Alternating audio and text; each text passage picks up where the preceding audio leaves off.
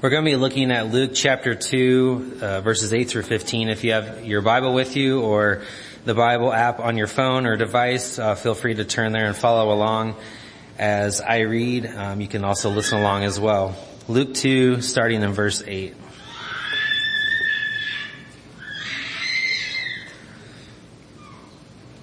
This is a familiar passage to probably many of us around this time of year, but it's always good to hear one more time. Luke chapter 2 starting in verse 8.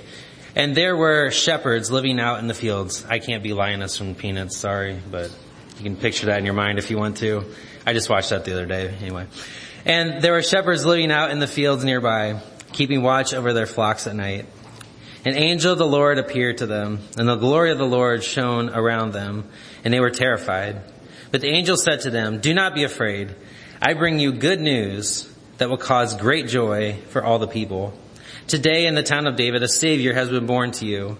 He is the Messiah, the Lord. This will be a sign to you. You will find a baby wrapped in clothes and lying in a manger. Suddenly, a great company of the heavenly host appeared with the angel, praising God and saying, Glory to God in the highest heaven, and on earth peace to those on whom his favor rests.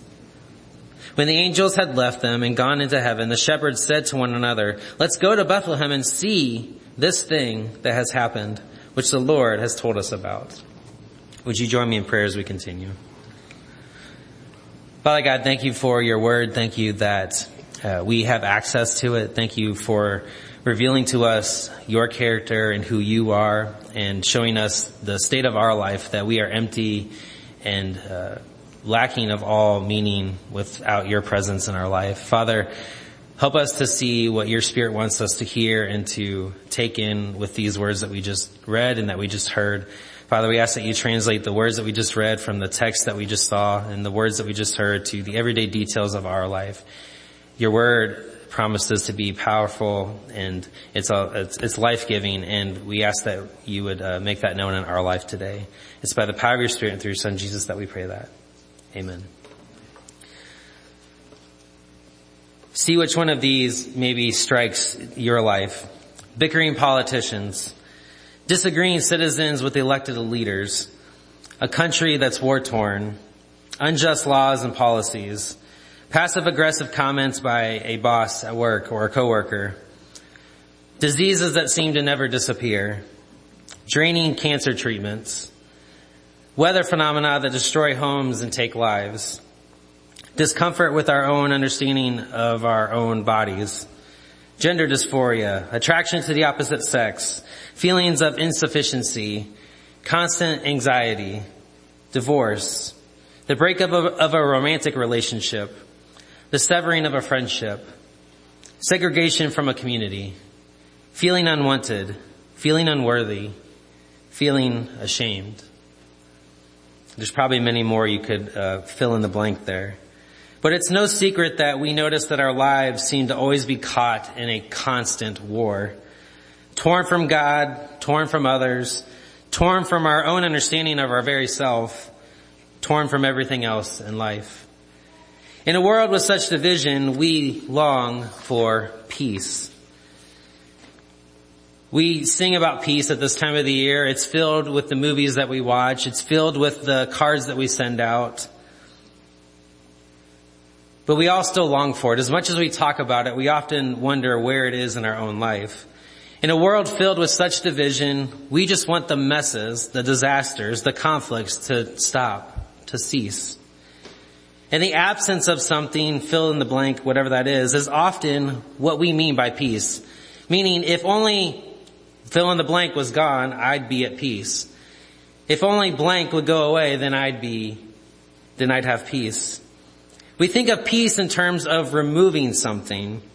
But what if peace is less about removal and more about filling? What we encounter in the life of Jesus is that he brings peace by filling the world with himself. The reality is that the world is war torn because it is missing the presence of God. What the world needs is to be filled with God's presence. This is what the angels announced to the shepherds in Luke 2. The angel's announcement in Luke 2 describes a fulfillment of our longing for peace. But the peace described in Luke 2 is different than a sense of peace that is just the absence of mess and chaos. Rather, Luke 2 describes how the birth of Jesus, God's incarnation, God made flesh on earth, reveals a sense of peace that is all encompassing. It's a peace that is filled with something substantial, not just the absence of something. The angels announce a peace on earth that is filled with God's presence in the flesh and blood life of Jesus. Peace on earth has come. Peace on earth is God's presence in the life of Jesus. Peace on earth has come. Peace on earth is God's presence in the life of Jesus. Human death is revealing about reality in a lot of different ways. It's the moment that a person is eternally united to God or eternally separated from God. It's the moment that a person is separated from those who remain alive. It's the moment when the human body is overtaken by the rest of creation returning to the dust of the earth and decomposition happening. Where the rest of creation overtakes the distinction of the human body. It's also the moment where the self is separated from the body, leaving a lack of cohesion. Uh, many of you know my, my grandma just passed recently and as often happens at some funerals, you have a viewing and you see the person after they've passed and my mom had even noted to me that, you know, it looks like grandma, but you also know it's not her. Like there's just something that's not all there. Like the body looks like the person, but there's also just, you know, my grandma-ness isn't there. Like the, the thing that makes her her is not there. There's a lack of cohesion. There's a lack of fullness even though there's a body there. But death reveals like, you know, there's, there's something missing there.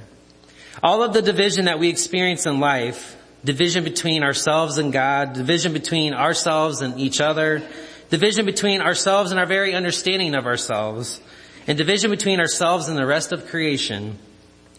All of these divisions show up in the moment when Adam and Eve separate themselves from God, which we encounter in Genesis chapter 3. There we encounter that Adam and Eve become at odds with God. Adam and Eve become at odds with each other. They blame each other for the choices that they make.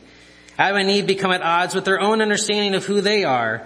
They feel shame and don't know what to do with their naked state of existence. Adam and Eve become at odds with the rest of creation. They use leaves for clothing instead of the, the things from trees to, to have food. Trees aren't for food now, now they're for, for clothing themselves. Like there's a whole, like difference of what we do, they do with creation there.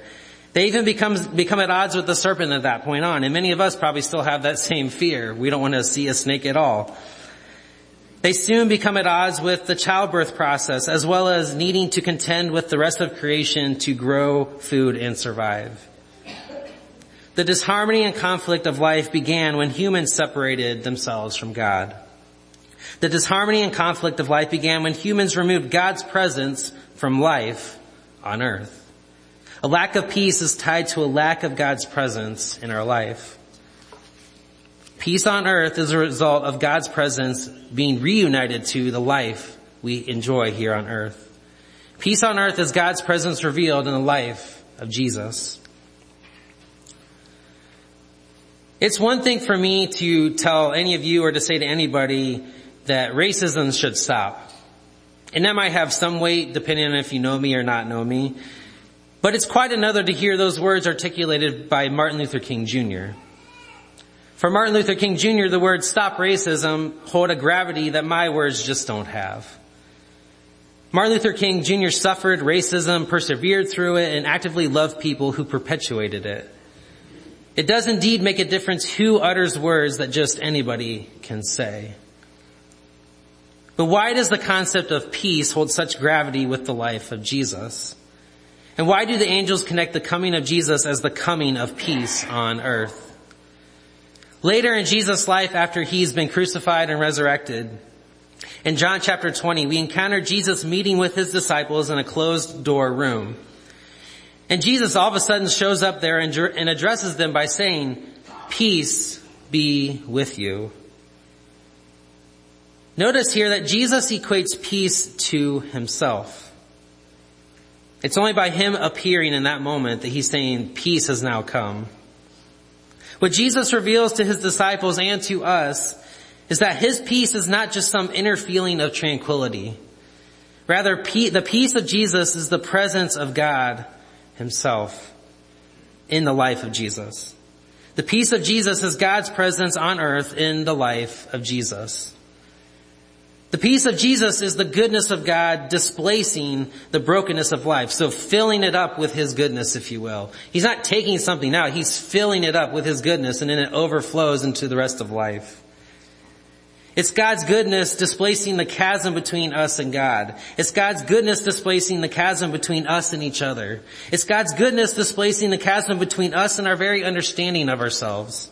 It's God's goodness displacing the chasm between us and the rest of creation. We can see how Jesus is peace and how the scriptures describe what the peace of God is. The Old Testament scriptures describe the coming of a Messiah or Savior figure, the person who's to redeem the world from sin and death and make creation all that it was intended to be in the Garden of Eden with Adam and Eve.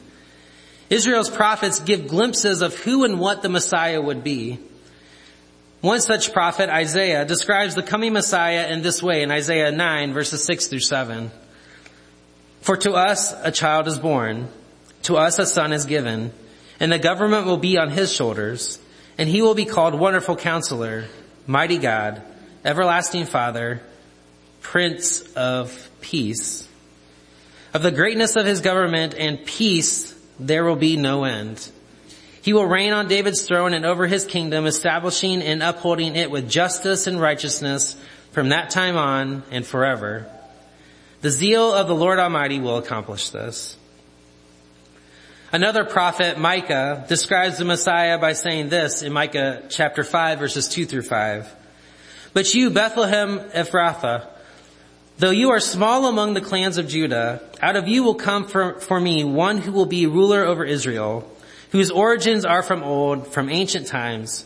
Therefore Israel will be abandoned until the time when she who is in labor bears a son and the rest of his brothers return to join the Israelites.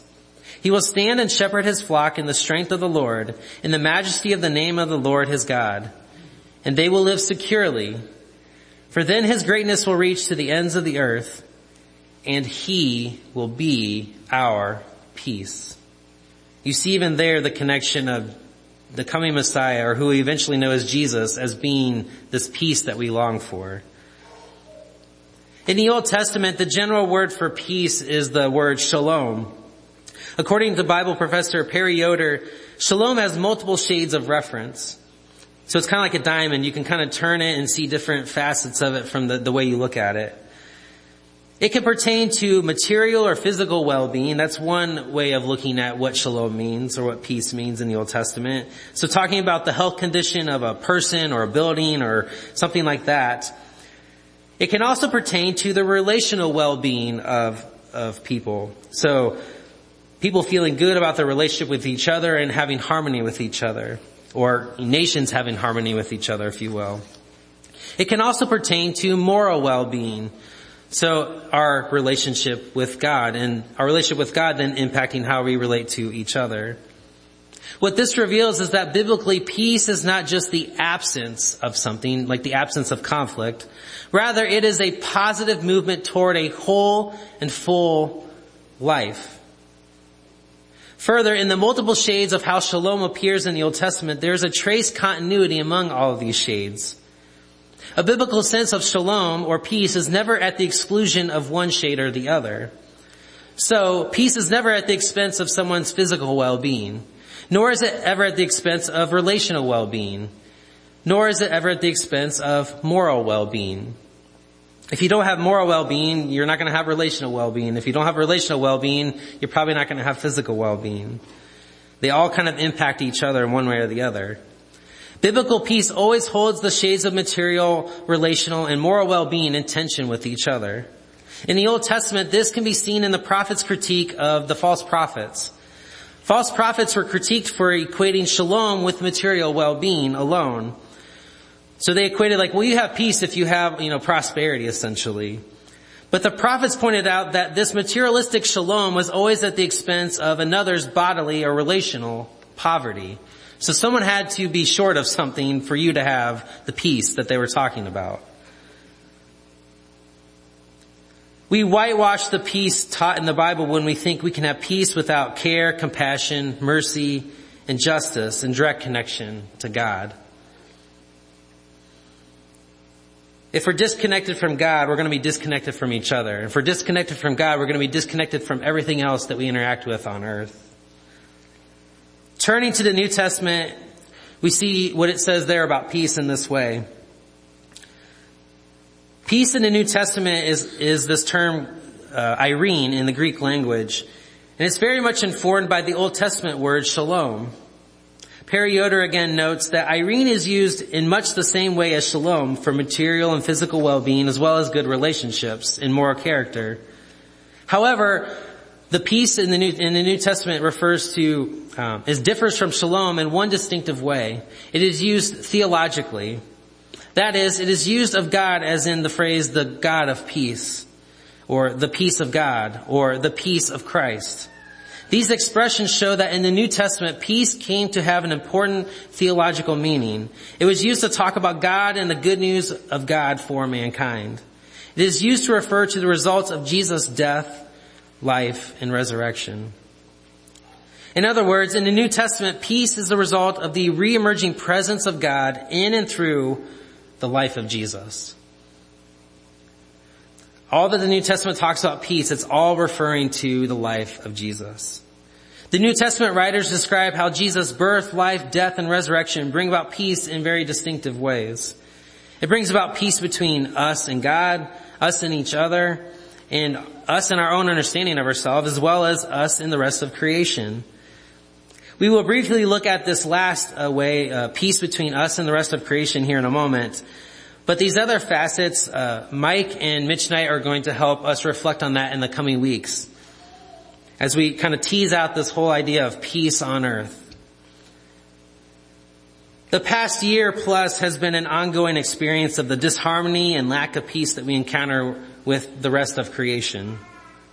COVID has brought into focus that human life and flourishing is threatened by other aspects of creation. I mean, this last year plus has just been like a, we're just living through the, oh yeah, creation is at odds with us and, and we're at odds with the rest of creation. But also realizing like we are created beings as well. Like we are not infinite. We are not, like, we are finite people. We are dependent on God to provide for us. We are made in His image. We are created beings just like the rest of creation. We just happen to have His image that makes us different. And while I, pre- I don't pretend to know the ins and outs of how diseases emerge and evolve, like how one comes about and how it goes away, what I do know is that the very term disease indicates a lack of something. In this case, if you just look at the etymology of the word, it means the lack of ease, which seems pretty simple. Diseases are an indicator that something is lacking in life. We see in this, we see this same situation with Adam and Eve in Genesis 3. Two of the ramifications that Adam and Eve experienced after separating themselves from God are pain during childbirth, a lack of ease, and toil while working the ground, a lack of ease. I'm not saying that pain during childbirth and toil while working are diseases as we think of diseases. But those two difficulties are a result of something lacking. A lacking that came from being separated from God's presence. The apostle Paul makes a similar note in Romans 8 verses 19 through 22 where he says, For the creation waits in eager expectation for the children of God to be revealed. For the creation was subjected to frustration, not by its own choice, but by the will of the one who subjected it, in hope that the creation itself will be liberated from its bondage to decay and brought into the freedom and glory of the children of God. We know that the whole creation has been groaning as in the pains of childbirth right up to the present time. The apostle Paul here describes creation as dealing with decay and the bondage that comes from that decay. So a lack of something. That's what decay is, right? Stuff's just disappearing, if you will. Creation is dealing with the ramifications of God's presence being separated from the created realm. And that happened all the more when the humans who are to care for creation became separated from God. When humans lack God's presence, that lack of presence trickles down into human interaction with the rest of creation. There's supposed to be a harmony between the created uh, beings of humanity and the rest of creation. But our separation from God has hindered the harmony, that harmony from coming about. And that separation from God has snowballed into greater disharmony as history has unfolded. This is what some refer to as the butterfly effect. Like if you do something here, it eventually kind of trickles its way around the world, which we haven't seen that at all again this last past year plus. But it goes to show like one thing as it snowballs throughout history, it's like hard to unwind it at that point, but it all traces back to our separation from God's presence. But the hope that Paul offers to creation's groaning is that God's presence will once again be reunited with creation when the children of God are revealed. See verse 19. And the child, and one specific child of God that makes that possible is Jesus. Jesus, God's son, is the one who enters into creation. He takes on created flesh and heals the disharmony between humans and the rest of creation. He reinserts God's presence into life. What was made lacking when humanity separated itself from God is now filled with God, bringing God's presence back into created life. The peace that Jesus brings is not just the notion of maintaining the status quo but just without conflict. No, that's not at all what the peace of Jesus is about. The peace that Jesus brings is well-being to us, to others, and to the rest of creation. The, mes- the message of the angels in Luke 2 captures that Jesus is the fulfillment of the messianic promise of peace.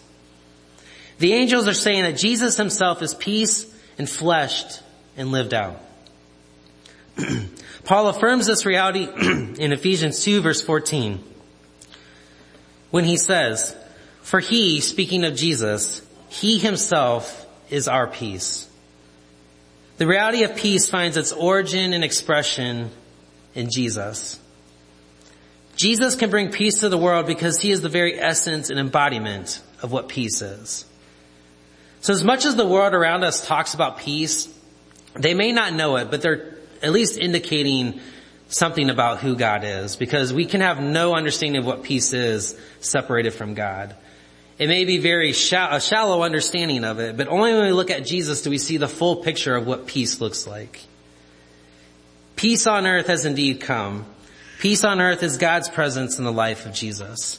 Peace on earth has come. Peace on earth is God's presence in the life of Jesus. Where do you need peace in your life today? Whatever that area is, it's only God's presence that we encounter in the life of Jesus that will fill that void. Today I invite you to respond to this message by simply believing, maybe for the first time or maybe for the thousandth time, that Jesus is the peace that we long for. Believe that Jesus is the peace that you long for.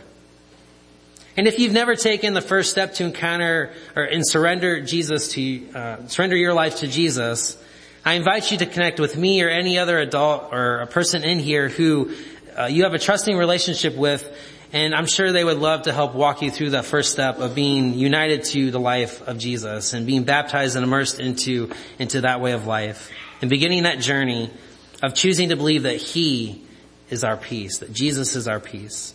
Peace on earth has come. Peace on earth is God's presence in the life of Jesus. Will you join me in prayer as we close? Father God, thank you for revealing your son to us and revealing who you are to us through him. Thank you that we've been given your peace. Thank you that we see the clearest indicator of what peace is by the life of your son. Father, show us where we need peace in our life and help us to entrust our life to you and allow you to put your peace into our life, to fill our life where that, that void is. Father, help us to believe and to persevere in that belief, even when it's hard to believe that you are our peace and that you are the peace that we long for. It's by the power of your Spirit through your Son Jesus that we pray this. Amen.